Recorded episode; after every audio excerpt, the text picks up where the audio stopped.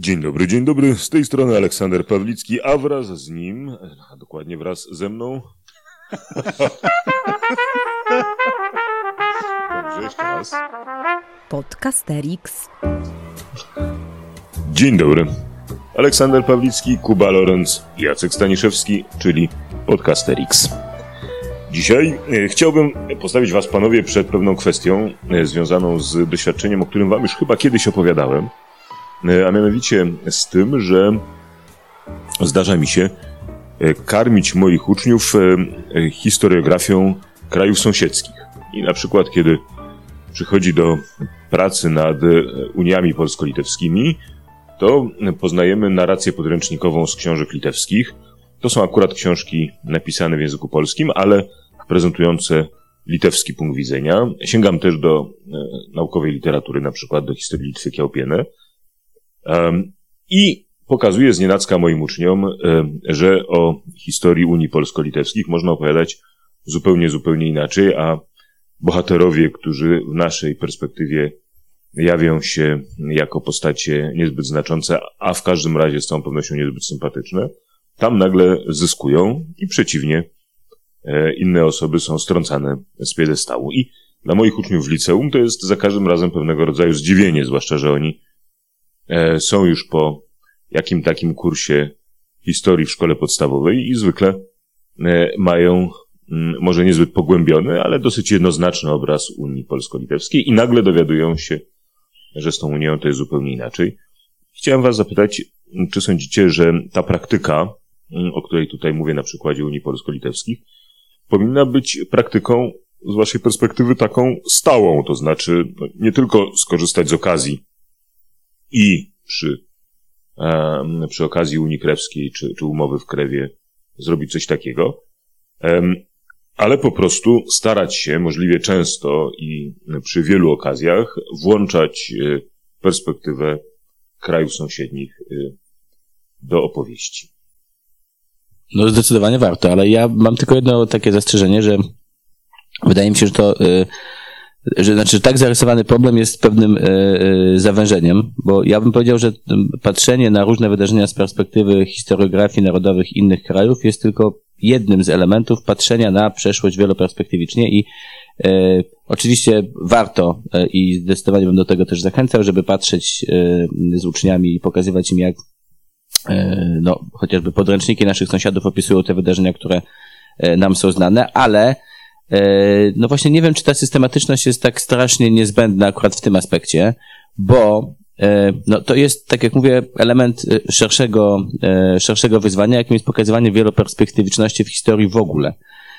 I ta perspektywa, czy różne perspektywy postrzegania przeszłości z perspektywy państw narodowych to jest jakby jeden aspekt, no ale w równym stopniu powinniśmy naszym uczniom pokazywać różne perspektywy różnych grup społecznych na jakieś wydarzenia, różne perspektywy różnych postaci na pewne wydarzenia, więc ten wątek no, historiografii krajów sąsiednich, bliższych lub dalszych, mam wrażenie, że tylko się wpisuje właśnie w tą potrzebę wieloperspektywiczności, a to no, zdecydowanie jest istotny element no, nauki historycznej i element tego, co historia może uczniom dać w przyszłości. To znaczy to, że może być bardzo dużo osądów i bardzo dużo poglądów na jedno wydarzenie. Tak. Zgadzam się, natomiast podkreślam dwie rzeczy. Ja też uważam, że tego powinno być, że tak trzeba robić i super, że tak robisz. Natomiast myślę o dwóch rzeczach. Po pierwsze, fajnie by, to, fajnie by było, gdyby to jednak nie było raz i od wielkiego dzwonu, a nawet no właśnie chwalisz się Unią Lubelską czy, czy Krewską i rozumiem, że to jest taka no, trochę ciekawostka, a trochę pokazanie, że historiografie są różne. Dobrze, gdybyśmy przyzwyczaili, może nie co lekcje, albo nawet nie co tydzień, albo co trzy, ale od czasu do czasu, żebyśmy takie lekcje robili.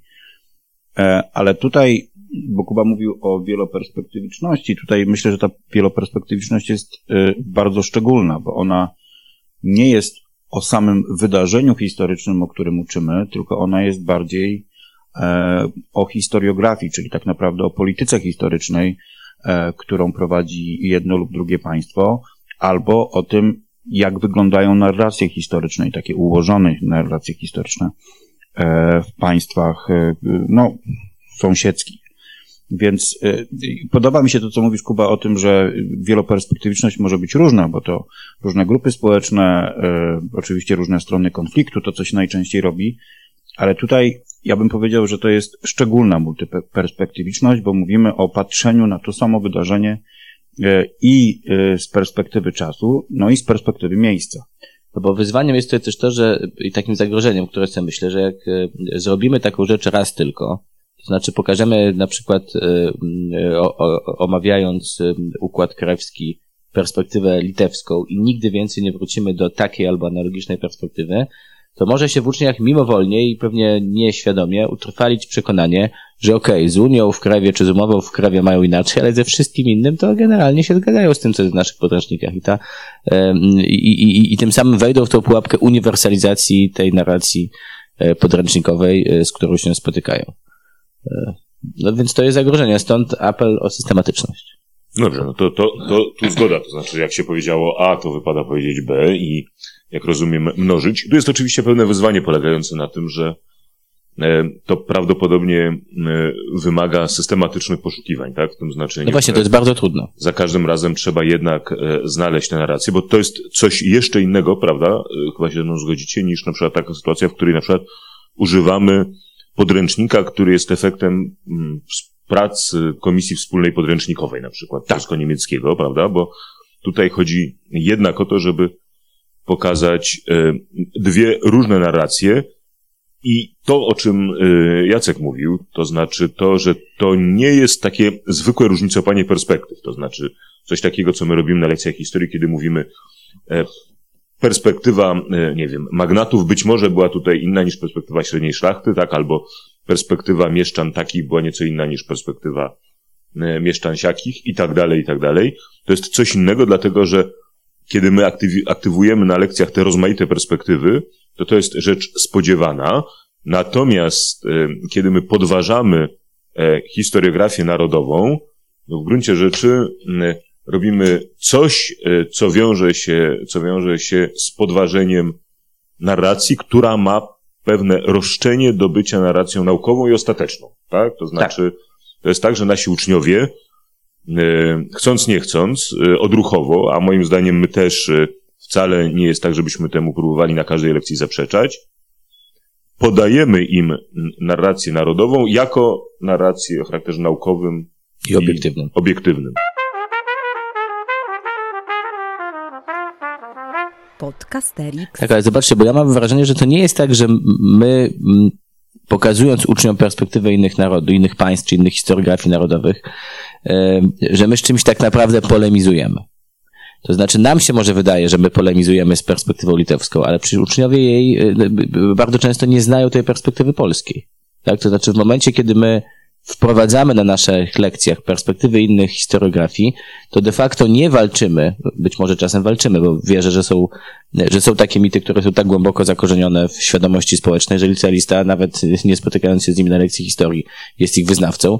No ale w większości takich wydarzeń to nie tyle w czasie tej lekcji odbywa się jakaś polemika z, ze świadomością historyczną ucznia szkoły podstawowej czy licealisty, ile pokazujemy mu zupełnie nową perspektywę patrzenia na na przeszłość, zupełnie inną niż ta, która była tradycyjnie serwowana wcześniej.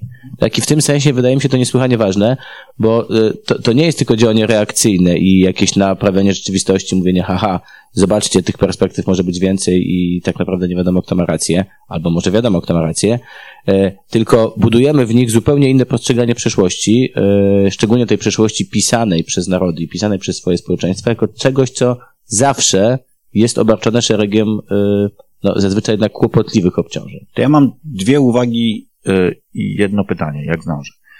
To znaczy, jedna uwaga, pierwsza uwaga jest taka, że do tego grona tych wszystkich podręczników, o których mówimy, bardzo dobrze sprawdzają się wszelkiego rodzaju albo broszury wydawane przez takie instytucje jak I P N, czyli takie instytucje, które akurat u nas odpowiedzialne są, czują się odpowiedzialne za to, żeby budować pewną narrację dosyć oczywistą i za darmo w różnego rodzaju miejscach, muzeach, rozdawać je w różnych językach, żeby było wiadomo, jak było naprawdę.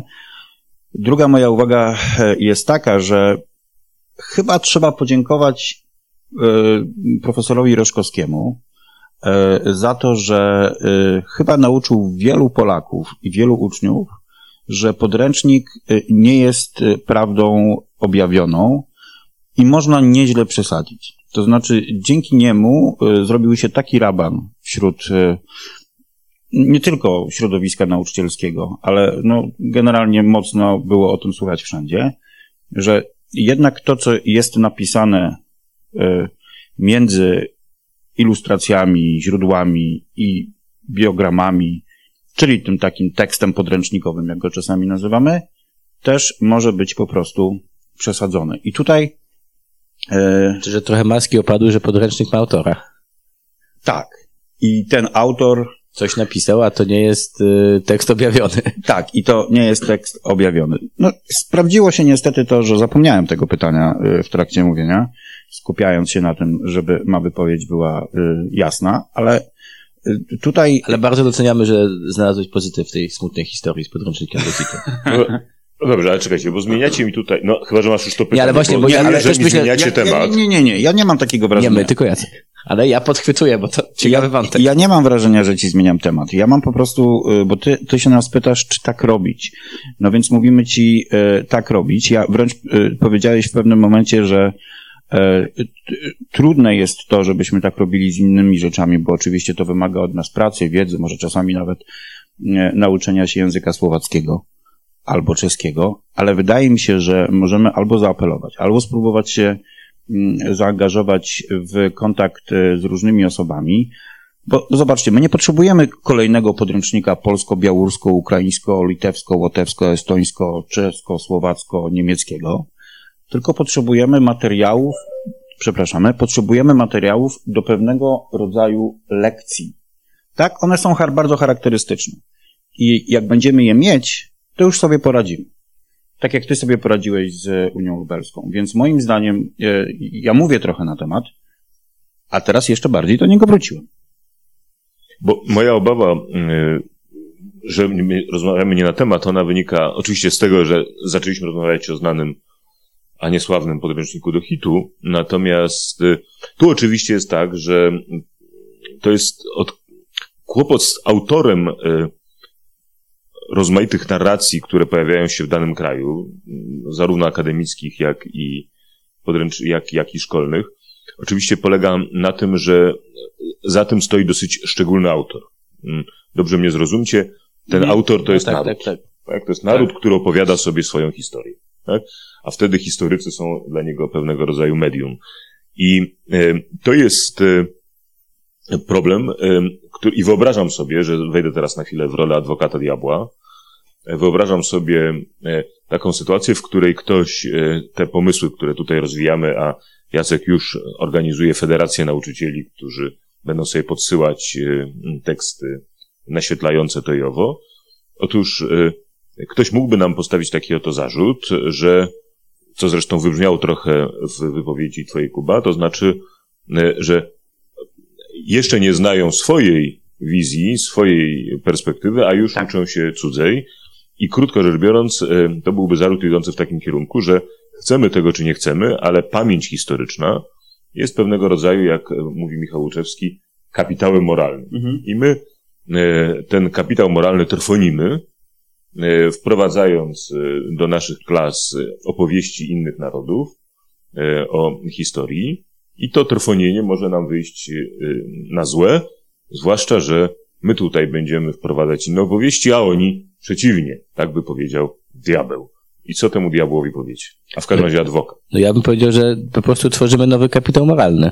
Ale jaki I... on jest, Kuba? No, znaczy, jaki on jest w, ten kapitał? No, on nie istnieje w tym momencie, moim zdaniem. No, nie, nie, nie, znaczy, bo zarzut, rozumiem, jest potencjalnie taki, że zamiast tworzyć ten kapitał moralny, używając tego pojęcia łuczewskiego, my... Yy, no nie wiem, rozbijamy go, tak? No, przy czym ja mam wrażenie, że, że my po prostu wprowadzając narrację innych historiografii państw ościennych, my go zmieniamy w takim sensie, że no, szkoła służy temu, żeby budować różne rzeczy w uczniach.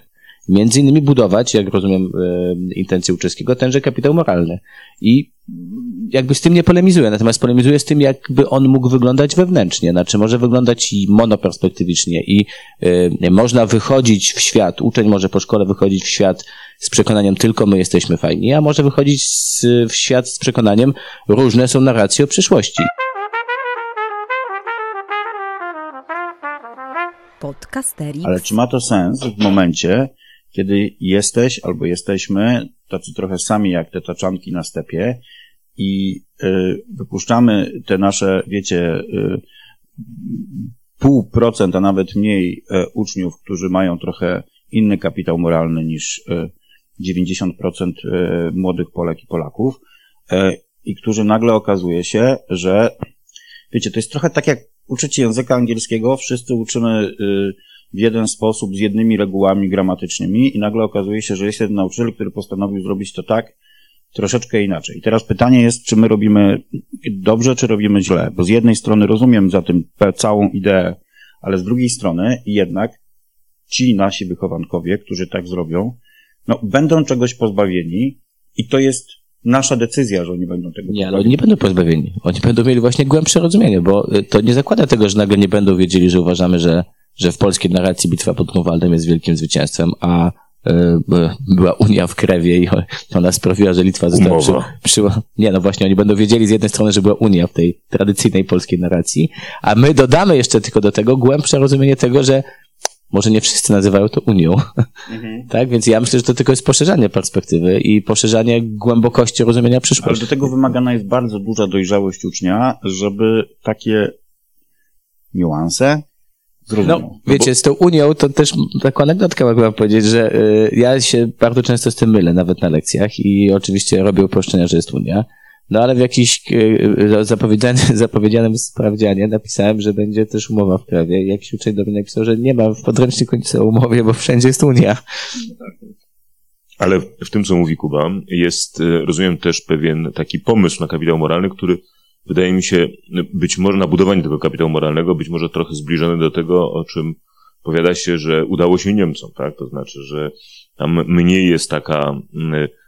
Opo- czy, czy, czy, czy ten kapitał nie jest budowany na opowieści o wielkiej przyszłości, co raczej budowany jest na tym, że potrafimy się z ową przeszłością trudną i y, y, y, y, tragiczną y, uporać, prawda? I rozumiem, że trochę to był na przykład taki pomysł, który gdzieś się pojawił w debacie jedwabieńskiej, prawda? To znaczy, że y, nasza siła y, polega na tym, że potrafimy nazywać także nasze zbrodnie, prawda? I... No tak, bo to tylko krok od mówienia w ten sam sposób o Wołyniu, w ten sam sposób o różnych innych rzeczach, chociażby o Żeligowskim, który też dotyka kwestii Litwy i tak dalej, i tak dalej. No więc z Żeligowskim to może inna historia. Natomiast no, czy jesteśmy na to gotowi? Jako naród historyków uczących historii w Polsce uważam, że nie jesteśmy jeszcze na to gotowi. Ale jeżeli ktoś się czuje gotowi, to zgadzam się, gotowy, to zgadzam się, że tak, zaczynajmy. To ja tylko powiem, na, na, na, przypuszczam, że na koniec, bo, bo jakoś się chyba rozhulaliśmy na, na tym stepie.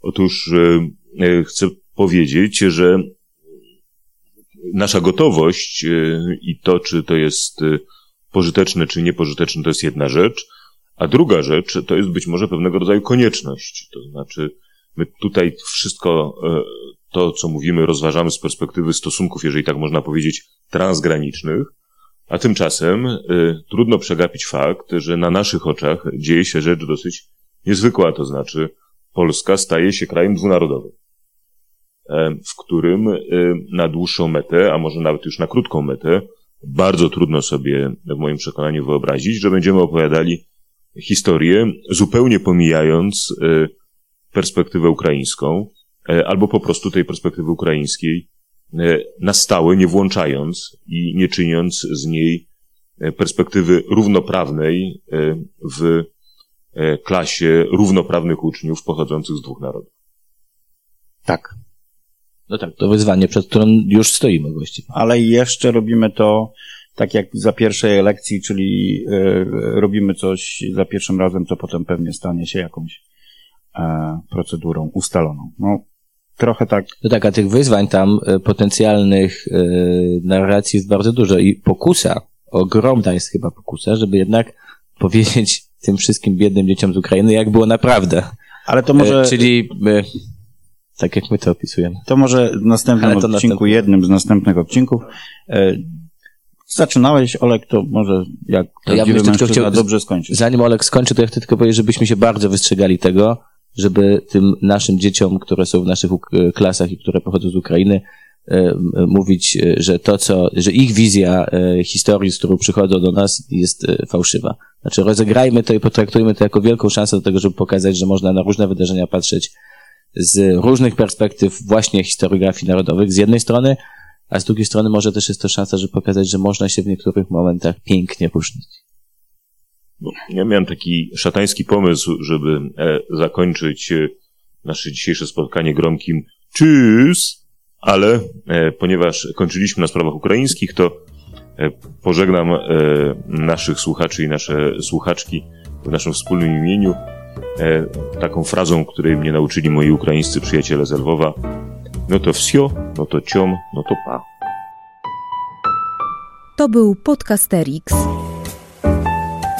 Wysłuchali Państwo kolejnego odcinka podcastu trzech nauczycieli historii, którzy lubią sobie pogadać o swojej pracy, bo ją po prostu uwielbiają. Tych trzech jegomości to Kuba z charakterystycznym R, Olek z charakterystycznym głosem i Jacek, który czuwał nad nagraniem i montażem. Podcast przygotowano dzięki wsparciu Szkoły Edukacji Polsko-Amerykańskiej Fundacji Wolności i Uniwersytetu Warszawskiego, w której cała trójka pracuje. Więcej informacji na stronie szkola edukacji kropka pe el. W czołówce wykorzystano dźwięki na wolnych licencjach, a głosu użyczyłam ja, czyli Adriana Bąkowska. Zapraszamy na kolejny odcinek.